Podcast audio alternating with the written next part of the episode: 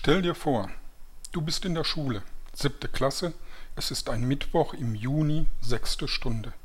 Die Sonne scheint durch das Fenster und ein paar Staubteilchen tanzen im Sonnenlicht. Der Lehrer erzählt etwas von binomischen Formeln. Irgendwann gehst du dann nach Hause und am späten Nachmittag setzt du dich hin und versuchst, die Mathehausaufgaben zu lösen.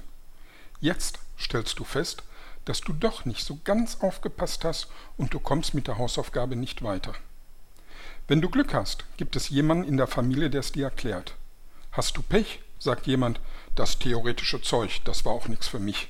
Oder Mathe ist mega öde. Oder wir sind halt für mehr, mehr für die praktischen Dinge. Am nächsten Tag gehst du mit unvollständigen Hausaufgaben in die Schule und der Lehrer dokumentiert deine Wissenslücke mit einer entsprechend schlechten Zensur.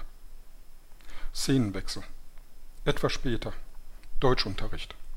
Die Klasse liest Dürrenmatt, das Versprechen. Hier ist etwas anders.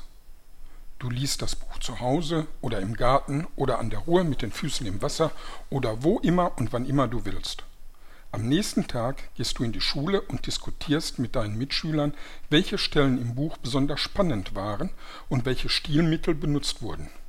Der Lehrer unterstützt euch dabei und leitet die Diskussion. Er schließt Lernlücken.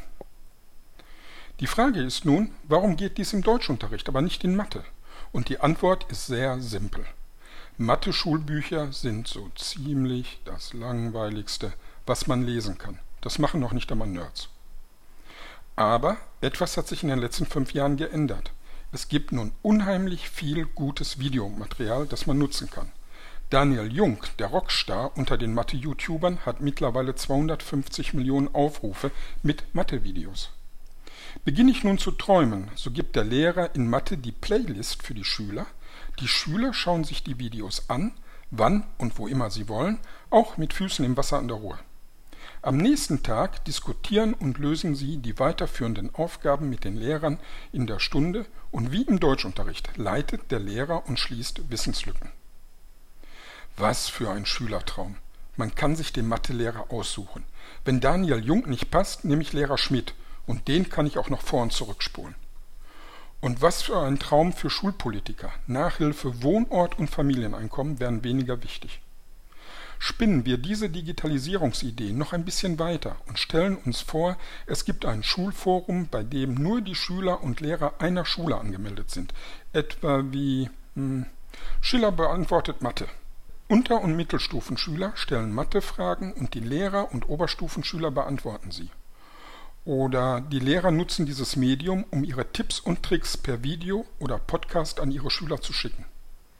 Die Schule einigt sich dann auf eine Knigge. Zum Beispiel werden Fragen wie Ich habe da eine Kack-Binomi-Aufgabe grundsätzlich mit Bitte formulier die Frage neu beantwortet. Wir könnten hierüber Medienkompetenzen vermitteln und üben, wie man konkret und höflich sich durch das Netz bewegt. Auch könnten wir ganz konkret üben, wann eine Antwort als glaubwürdig betrachtet werden kann und wann man besser nachfragt. Das wäre doch mal eine schöne neue Welt. Mathe mit Füßen im Wasser an der Ruhe, den Lehrer selbst ausgesucht und Mitschüler, die einem helfen und ein Medium, das die Schüler privat schon längst nutzen.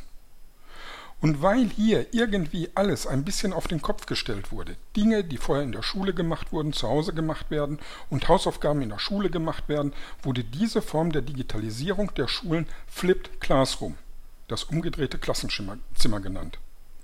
Wir haben jetzt, dank dem Schulministerium, die Hard- und Software. Und wir haben gute Videos.